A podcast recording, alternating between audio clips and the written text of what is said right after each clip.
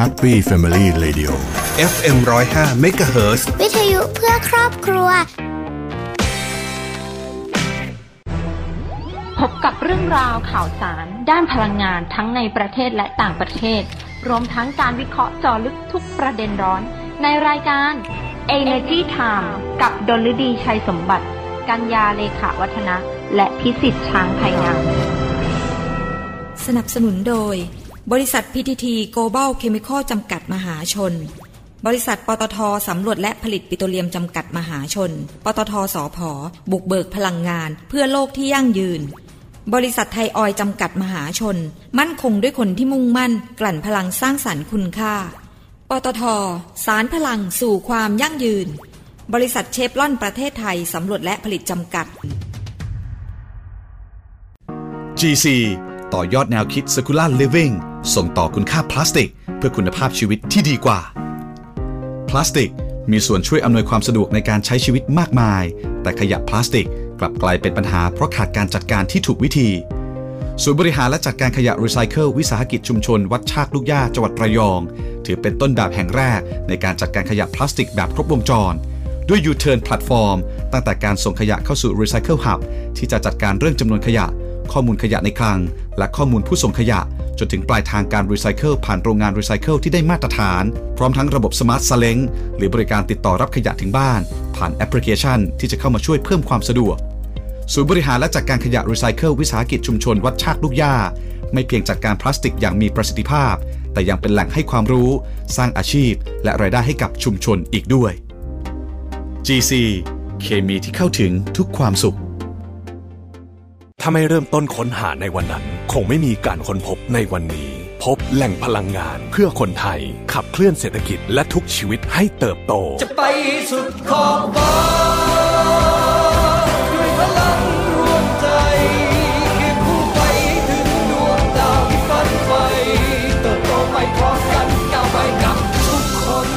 บริษัทปตท.สำรวจและผลิตปิโตรเลียมจำกัดมหาชนพลังความร่วมมือเพื่อพลังงานที่ยั่งยืนในช่วงเวลาที่เราทุกคนต่างต่อสู้ในสมรภูมิโควิด -19 ทุกคนต่างระดมสรรพกำลังช่วยเหลือกันอย่างไม่รู้จักเหน็ดเหนื่อยโครงการลมหายใจเดียวกันกลุ่มปตท.ขอร่วมเป็นอีกหนึ่งพลังส่งมอบเครื่องช่วยหายใจอุปกรณ์ทางการแพทย์และความช่วยเหลือด้านต่างๆที่จำเป็นให้เราก้าวผ่านวิกฤตครั้งนี้ไปด้วยกันกลุ่มปตท.เคียงข้างสังคมไทยด้วยลมหายใจเดียวกัน Energy Time ข่าวพลังงานมิติใหม่ใกล้ตัวเราสวัสดีค่ะขอต้อนรับผู้ฟังเข้าสู่รายการ Energy Time ค่ะประจำวันพุธที่1กันยายน2564อยู่กับดิฉันดลฤดีชัยสมบัตินะคะก็เข้ามาสู่เดือนกันยายนอย่างเป็นทางการเรียบร้อยแล้วนะท่านผู้ฟังแป๊บๆข้ามครึ่งปีมาแล้วนะคะเหลืออีกแค่4เดือนเท่านั้นเองก็จะหมดปีนี้กันยายนตุลาคมพฤศจิกายนธันวาคมทำไมมันเร็วอย่างนี้นะคะท่านผู้ฟังเพราะฉะนั้นเนี่ยมีอะไรรีบทำก็ต้องทำกันไวๆเนาะเวลาแบบไม่คอยท่าจริงๆนะคะวันนี้เดี๋ยวคุยกันเรื่องของการใช้น้ำมันเชื้อเพลิงรอบ7เดือนของปีนี้ก็คือตั้งแต่เดือนมกราคมจนถึงเดือนกรกฎาคม2564ตอนนี้เนี่ยเราจับตาดูในเรื่องของการใช้พลังงานค่อนข้างเยอะเพราะว่าเราก็มีเรื่องของการแพร่ระบาดของไวรัสโควิด -19 ในประเทศไทยค่อนข้างสูงทีเดียวนะคะแล้วก็เราก็มีมาตรการในเรื่องของการจำกัดการเดินทางมาตรการล็อกดาวน์นู่นนี่นั่นห้ามทำกิจกรรมนู่นนี่นั่นแต่ว่าวันนี้เป็นวันแรกนะคะที่มีการผ่อนคลายในบางเรื่องอย่างเช่นเรื่องของร้านอาหารเนี่ยก็สามารถเข้าไปนั่งรับประทานในร้านอาหารได้แต่ว่าก็จะมีเงื่อนไขกำหนดที่เข้มงวดพอสมควรนะคะเพราะว่าพนักงานเนี่ยต้องมีการตรวจคัดกรองในเรื่องของการติดเชื้อนะโดยการทำ ATK หรือว่า Antigen Test Kit นั่นเองนะคะแต่ว่าต้องได้มาตรฐานด้วยเพราะว่าทางร้านอาหารเองก็ต้องเข้มงวดนะคะโดยรัฐบาลเนี่ย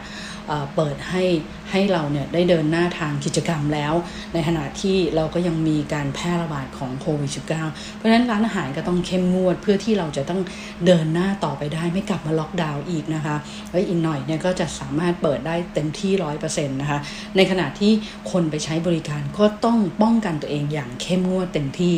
แต่ละร้านอาหารก็น่าจะมีวิธีการในเรื่องของการจองคิวการไปนั่งไปอะไรว่าเขาจะทำยังไงก็ลองตรวจสอบดูนะคะแต่ละร้านอาจจะไม่เหมือนกันนะคะแต่ก็ถือว่ามันก็ทำให้เรารู้สึกผ่อนคลายได้ในระดับหนึ่งนะคะท่านผู้ฟังเดี๋ยวถ้าสถานการณ์มันดีขึ้นอีกนะคะเพราะว่าตอนนี้ตัวเลขผู้ติดเชื้อก็ลดลงเรื่อยๆนะคะถือว่าเป็นข่าวดีของประเทศไทยดิฉันอยากให้มันลดลงหรือศูนย์เลยนะคะแล้วก็ไม่อยากให้มีใครเสียชีวิตหรืออะไรเลยนะคะอยากให้สังคมเศรษฐกิจของเราเดินหน้าไปได้ก็ต้องร่วมด้วยช่วยกันนะคะต้องร่วมมือกันทุกฝ่ายนะคะทั้งรัฐบาลทั้งภาคประชาชนเองนะคะอ่ะเรามาดูกันว่าสถานการณ์การใช้น้ำมันเชื้อเพลิงรอบ7เดือนของปี2564เป็นยังไงกันบ้างก็มีการเปิดเผยออกมาจากกรมธุรกิจพลังงานนะครับบอกว่าภาพรวมการใช้น้ำมันเชื้อเพลิงเฉลี่ยต่อวันรอบ7เดือนของปีนี้เนี่ยก็ยังลดลงนะคะลดลงเมื่อเทียบกับช่วงเดียวกันของปีก่อนลดลงไป 3% นะคะสาเหตุสำคัญก็ยังอยู่ที่ในเรื่องของผลกระทบจากการแพร่ระบาดของเชื้อไวรัสโควิด -19 ในประเทศไทยแล้วก็ไปส่งผลให้การใช้น้ำมันในกลุ่มประเภทต่างๆเนี่ยลดลงหมดเลยแล้วที่สำคัญนะมากที่สุดก็คือการใช้น้ำมันอากาศยานเชิงพาณิชย์หรือว่า Jet A1 เนี่ยลดลงไปนะเกินกว่า 50% นะคะท่านผู้ฟังยังไม่ฟื้นเพราะว่าอย่างที่ทราบกันเราก็มีการจำกัดการบินการอะไรหลายๆอย่างนะคะอ่ะทีนี้มาดูเป็นรายกลุ่มไปกันที่น้ำมันกลุ่มเบนซินก่อนดีกว่าเฉลี่ยในภาพรวมทั้งหมดเนี่ยมีการใช้อยู่ที่ 29.11 ล้านลิตรต่อวันถ้าเปรียบเทียบกับช่วงเดียวกันของปีก่อนก็ลดลงไป 4.2% แต่ถ้าเกิดแบ่งย่อยลงไปอีกนะคะเป็นกลุ่มน้ำมันเบนซินแล้วก็เป็นกลุ่มแก๊สโซฮอล์เนี่ยจะพบว่าแก๊สโซฮอล์เนี่ยซึ่งตอนนี้เราก็มีหลายเกรดนะต้องบอกอย่างนี้ เรายังไม่ได้ตัดเกรดใดเกรดหนึ่งออกไปนะคะก็ยังมีแก๊สโซฮอล95ที่เป็นเติมเอทานอลในสัดส่วน 10% นะคะแล้วก็แก๊สโซฮอล91แล้วก็ยังมี E20 แล้วก็ E85 ยังมีอยู่นะคะรวมกันแล้วเนี่ยในกลุ่มของแก๊สโซฮอลเนี่ยมีปริมาณการใช้เฉลี่ยอยู่ที่ 28.43 ล้านลิตรต่อวันก็ยังลดลงค่ะ 3.9% แต่ว่าถ้ามาดูในแก๊สโซฮอล95มันเพิ่มขึ้นมานะคะท่านฟังเพิ่มขึ้นมาอยู่ที่14มาเฉลี่ยใช้อยู่ที่ 14.87 ล้านลิตรต่อวันอันนี้เพิ่มขึ้นมา 3.8% ในขณะที่การใช้แก๊สโซฮอล์91 20แล้วก็ E85 เนี่ยทั้ง3ตัวนี้ลดลงหมดเลยรวมกันเนี่ยเฉลี่ยอยู่ที่ 0.69 ล้านลิตรต่อวัน 7.01 ล้านลิตรต่อวันแล้วก็ 5.81 ล้านลิตรต่อวันเนี่ยตามลำดับเลยนะคะก็คือมันใช้ลดลงเยอะนะแต่ว่าต่อไปเนี่ยเขาก็กำลังพิจารณากันอยู่นะว่าในส่วนของน้ำมันเบนซินแก๊สโซฮอล91เนี่ยเราจะยกเลิกออกไปเหลือแค่เกรดเดียวไหมสำหรับที่เติม 10% ของเอทานอลก็คือเหลือแค่แก๊สโซฮอล95หรือเปล่า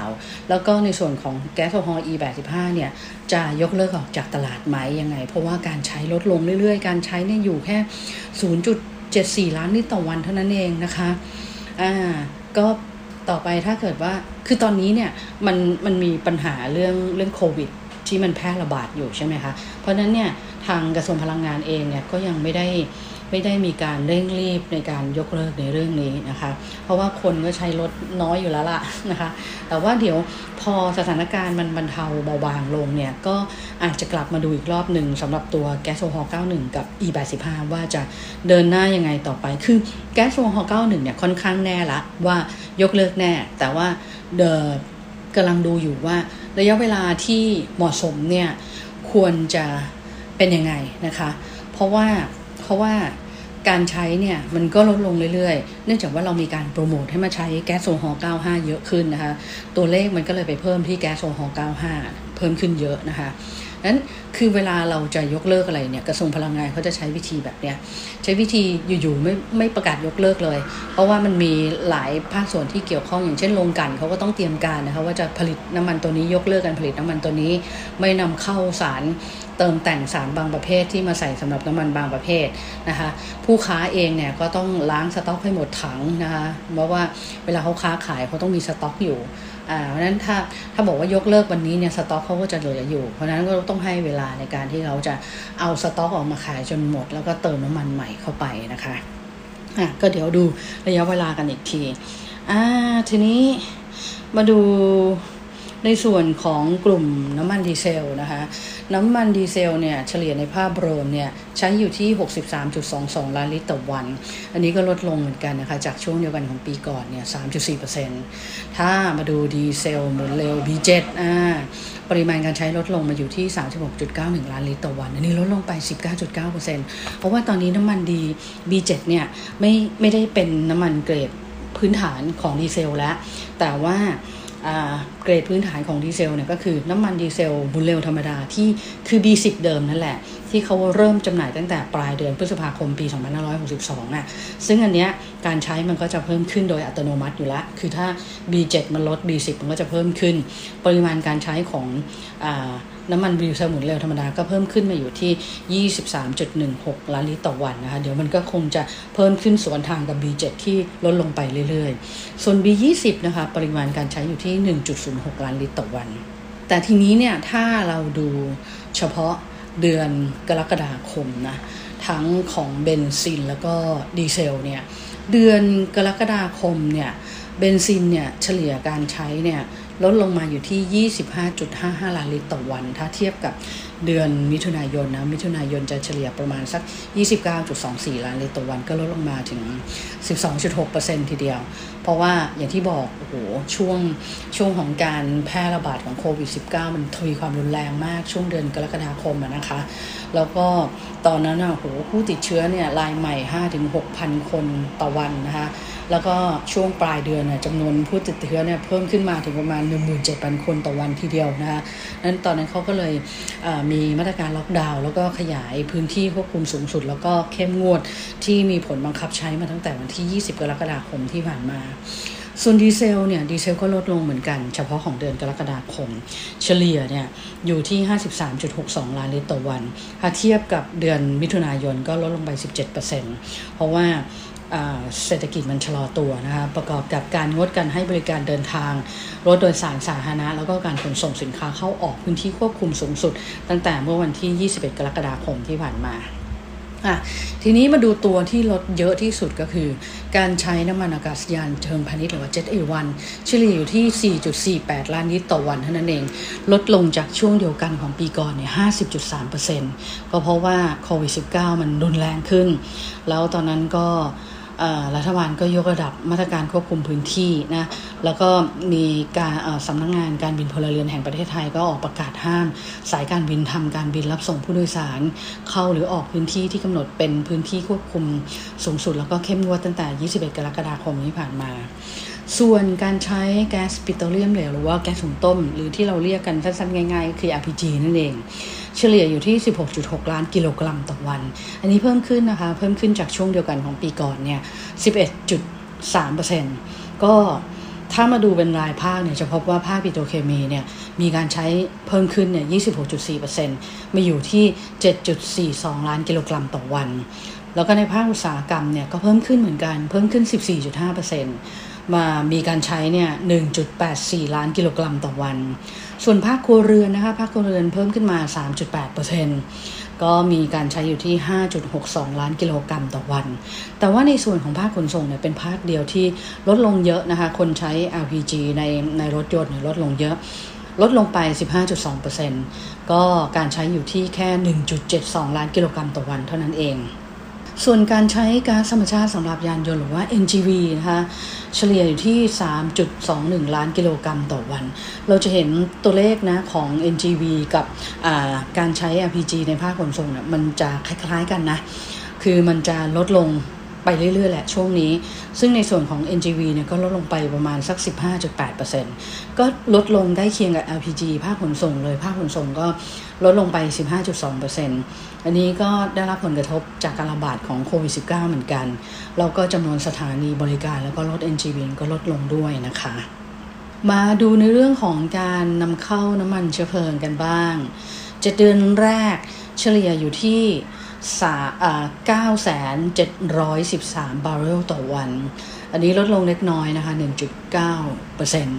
มีท่านฟังหลายๆท่านถามดิฉันมาบอกว่าทำไมเวลานำเข้าน้ำมันเชื้อเพลิงเนี่ยเราชอบมาคิดเป็นบาร์เรลทำไมเราไม่คิดเป็นลิตรเป็นอะไรเหมือนอย่างที่น้ำมันเบนซินน้ำมันดีเซลก็เนื่องจากว่าการนำเข้าเนี่ยของต่างประเทศเนี่ยเขาใช้หน่วยเป็นบาร์เรลนะคะเป็นบาร์เรลเพราะนั้นเราก็เลยเทียบหน่วยเป็นบาร์เรลออกมาแต่ถ้าแบ่งแยกย่อยมาดูเป็นการนำเข้าน้ำมันดิบนะน้ำมันดิบเนี่ยอยู่ที่ 862,264 บาร์เรลต่อวันลดลงไป 2.7% นะคะมูลค่านำเข้าอยู่ที่ 53,306 ล้านบาทต่อเดือนมูลค่านำเข้านี่เพิ่มขึ้นนะปริมาณลดลงก็จริงแต่มูลค่านำเข้าเพิ่มขึ้น 34.5% เพราะว่าในช่วงเดือนกรกฎาคมเนี่ยราคาน้ำมันในตลาดโลกเนี่ยมันสูงขึ้นแล้วมันก็เลยทำให้ตัวมูลค่านำเข้าเนี่ยเพิ่มขึ้นส่วนการนำเข้าน้ำมันสำเร็จรูปเนี่ยเราก็มีการนำเข้าหลายประเภททีเดียวนะคะท่านผู้ฟังไม่ว่าจะเป็นน้ำมันเบนซินพื้นฐานน้ำมันดีเซลพื้นฐานพวกนี้เราเรียกกันว่า G-Base เราเอามาผสมในวงการของเราแล้วก็มาซอยย่อยเป็นน้ำมันเบนซินแต่ละประเภทน้ำมันดีเซลแต่ละประเภทนั่นเอง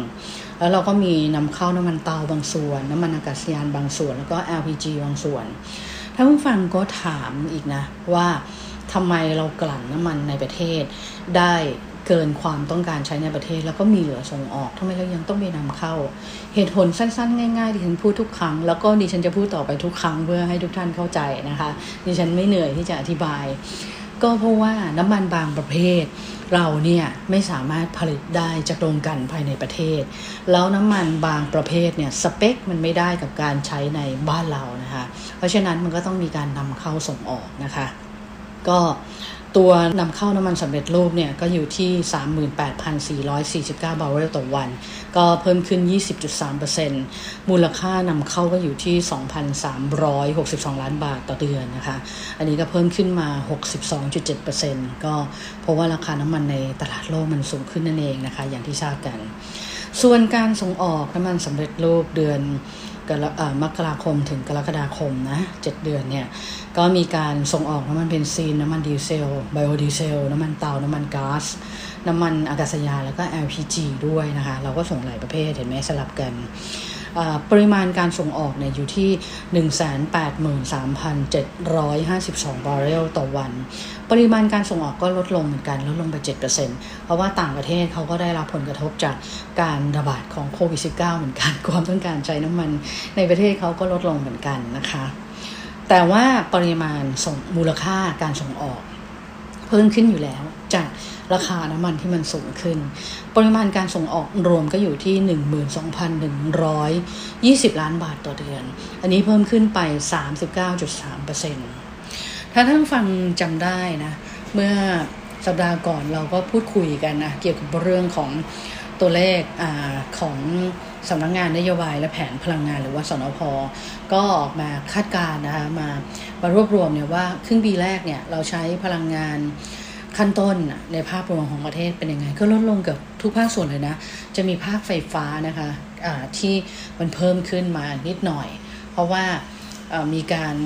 คือช่วง6เดือนแรกมันมีอยู่ช่วงหนึ่งที่เศรษฐกิจมันฟื้นตัว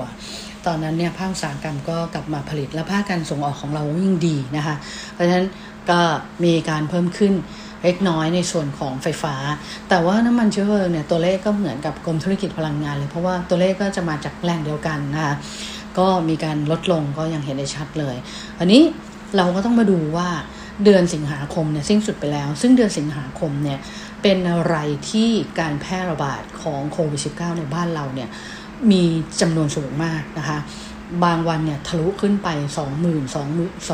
คน แต่ว่าช่วงนี้ดีหน่อยอย่างวันนี้ก็เหลือประมาณ 14,000 กว่าคนนะคะก็อยากจะให้ตัวเลขมันลดลงเรื่อยๆเพราะนั้นดิฉันเชื่อว่าเดือนสิงหาคมเนี่ยเป็นเดือนที่น่าจับตามองอย่างมากเลยว่าการใช้พลังงานการใช้น้ำมันในบ้านเราเนี่ยมันจะลดลงไหมถ้าดูแล้วเนี่ยกรกฎาคมมันก็ลดใช่ไหมคะแล้วเดือนสิงหาคมก็มีโอกาสนะที่จะยังลดลงอยู่นะคะก็เดี๋ยวมีตัวเลขออกมาเนี่ยเอามาพูดคุยให้ฟังนะคะวันนี้เราก็ไปกันที่เรื่องดีๆนะคะเรื่องดีๆกันบ้างดิฉันชอบเอาเรื่องดีๆมาพูดคุยให้ฟังเพราะมีความรู้สึกว่าในภาวะแบบนี้ถ้าเราสลดหดหู่เรารู้สึกไม่ดีกับมันเราจะยิ่งแย่นะคะในภาวะแบบนี้ดังนั้นต้องพูดคุยกันให้กำลังใจกันอยู่เป็นเพื่อนกันนะคะช่วยเหลือกันในทุกภาคส่วนในทุกช่องทางเลยนะคะที่ร่วมด้วยช่วยกันได้นะคะแต่ว่าก็ยังมีในเรื่องใหม่ๆนะการทำธุรกิจก็ยังเดินหน้าต่อเนื่องนะคะเพราะว่าทางบริษัทปตท.น้ำมันและการค้าปลีกจำกัดมหาชนหรือว่า OR เนี่ยเขามีการเปิดตัวแก๊สหุงต้มปตท.โฉมใหม่นะเป็นซีลสีทองนะคะก็เพื่อที่จะสร้างความแตกต่างของตัวผลิตภัณฑ์ระหว่างยี่ห้อของปตท.กับยี่ห้ออื่นนะแล้วก็เป็นการตอกย้ำนะให้ผู้บริโภคมั่นใจด้วยว่ามันจะมีความปลอดภัยทุกถังแล้วก็มีการผ่านมาตรการการตรวจสอบที่เข้มงวดเนี่ยจาก OR ก่อนที่จะส่งมอบให้กับตัวแทนจำหน่ายทั่วประเทศนะคะซึ่งเขาก็เริ่มนี่แหละตั้งแต่เดือนกันยายนนี้เป็นต้นไปแล้วพอออกซีลใหม่มากก็ทำโปรโมชั่นซะเลยนะคะแจกทองเป็นกองฉลองซีลใหม่นะคะมีการลุ้นรับของรางวัลมูลค่ารวมกว่า11 ล้านบาทเลยทีเดียว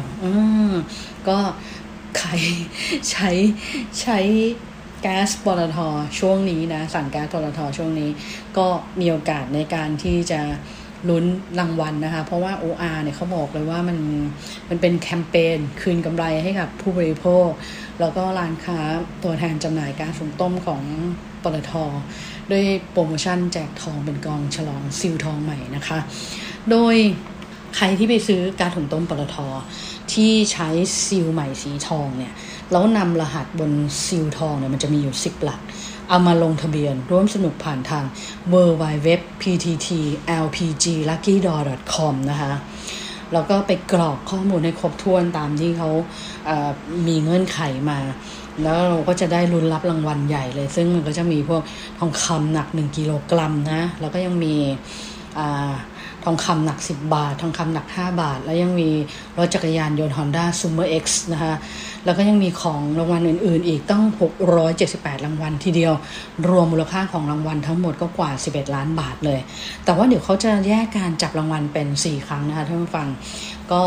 เริ่มเนี่ยแหละเริ่มตั้งแต่วันที่1 กันยายนเนี่ยจนถึง30 พฤศจิกายนเนี่ยก็ถ้าใครใช้นะคะใครเปลี่ยนก็อย่าลืมร่วมสนุกแล้วกันนะคะเข้าไปดูที่ www.pttlpgluckydraw.com นะคะแล้วก็เขามี Line Official OR ด้วยนะก็ลองเข้าไปดูนะคะมี Facebook Fanpage ด้วยจุดพลังอร่อยบายแก๊สหุงต้มปตท.นะคะมีหลายช่องทางให้เข้าไปดูกันหรือถ้าแบบ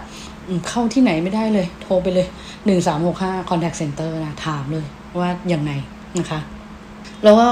ไหนๆพูดถึงเรื่องก๊าซหุงต้มของปตท.แล้วก็แถมได้หนึ่งอีกบริษัทหนึ่งก็เพิ่งเปิดตัวไอ้ตัวทางก๊าซหุงต้มใหม่ World Gas ของบริษัท WP Energy อันนี้เขาขายก๊าซหุงต้มยี่ห้อ World Gas ใช่ไหมคะเขามาเปิดตัวถังขนาด8 กิโลกรัมเป็นครั้งแรกในประเทศไทยซึ่งทาง WP Energy เนี่ยบอกว่าคือปัจจุบันเนี่ยเขามีถังก๊าซหุงต้ม World Gas เนี่ยขนาด7 กิโลกรัมกับ9 กิโลกรัมอยู่แล้วใช่ไหมคะนั้นเขาก็เลยออก8 กิโลกรัมออกมาเพื่อเป็นทางเลือกให้กับผู้บริโภคมากขึ้นเพราะว่าตอนนี้เนี่ยการใช้ชีวิตของผู้บริโภคเนี่ยมันเปลี่ยนไปนะคะคือบ้านก็หลังเล็กลงนะพื้นที่ครัวมันจะเล็กลงแล้วก็ยังเกิดร้านค้าที่เป็นแบบรถเข็นนะคะหรือว่าที่เขาเรียกว่าสตรีทฟู้ดนะคะ แล้วก็ยังมีกลุ่มครัวเรือนขนาดเล็กที่ปริมาณการใช้น้อยไม่ได้ใช้เป็นประจำทุกวันรวมถึงในเรื่องของคนยุคใหม่อ่ะที่เขานิยมทำกิจกรรมแคมปิ้งกันเยอะมากมันก็ขนย้ายสะดวกใช่ไหมคะก็เลยWorld Gasก็เลยออกถังขนาด8กิโลกรัมออกมาตอนนี้ก็แข่งกันน่าดูเลยนะคะไปอีกเรื่องนึงเรื่องปัญหาของลำไยนะคะตอนนี้เกษตรกรชาวสวนลำไยก็กำลังเดือดร้อนนะคะผลกระทบเนี่ยในเรื่องของผลผลิตที่ออกมาเนี่ยราคามันตกต่ำมากแล้วก็ผลผลิตออกมาเป็นจำนวนมากเพราะฉะนั้นหลายๆบริษัทก็เลยเข้าไปช่วยเหลือไม่ว่าจะเป็นนะบริษัทปตท.น้ำมันและการค้าปลีกจำกัดมหาชนบริษัทบางจากคอร์ปอเรชั่นจำกัดมหาชนแล้วก็บริษัทPTG หรือว่า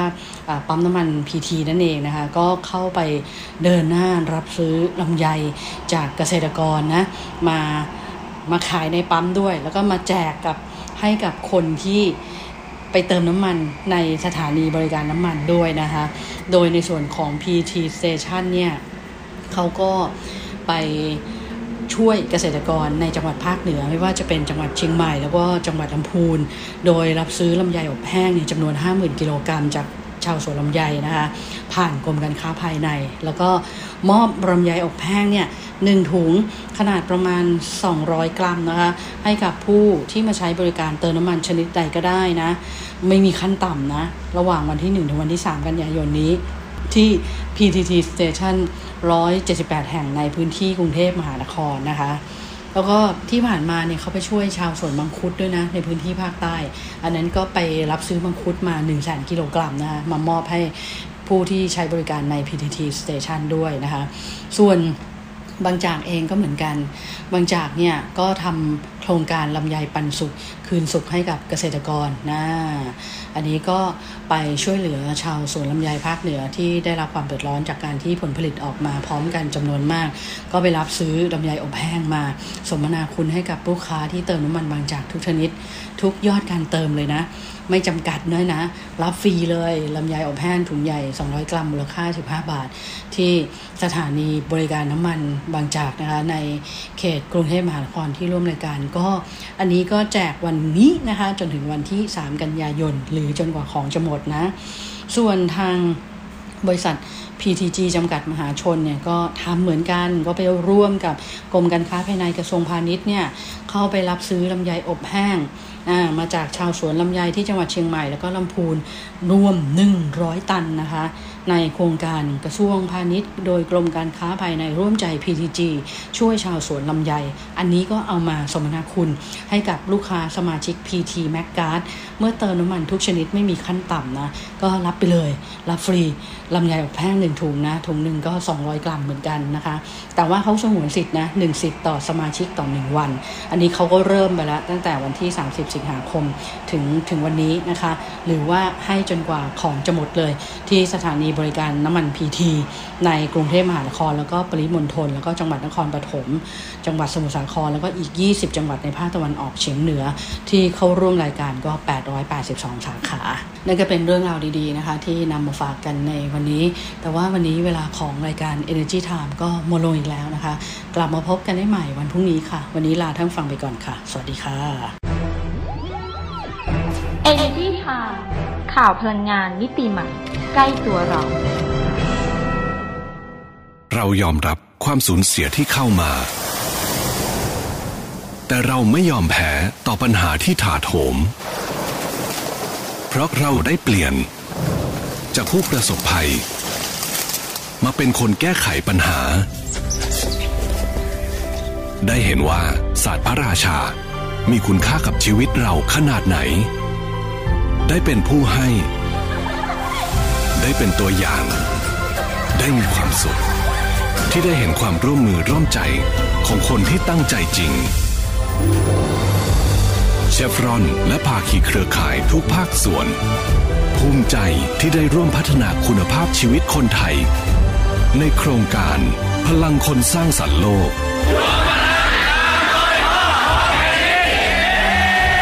เราจะเดินหน้าต่อไปเพราะการเปลี่ยนแปลงที่ยิ่งใหญ่เกิดจากแรงใจของทุกคน ติดตามรับฟังรายการ Energy Time ได้ทางสวท. FM 105 MHz ทุกวันจันทร์ถึงศุกร์เวลา 19:30 น. ถึง 20:00 น.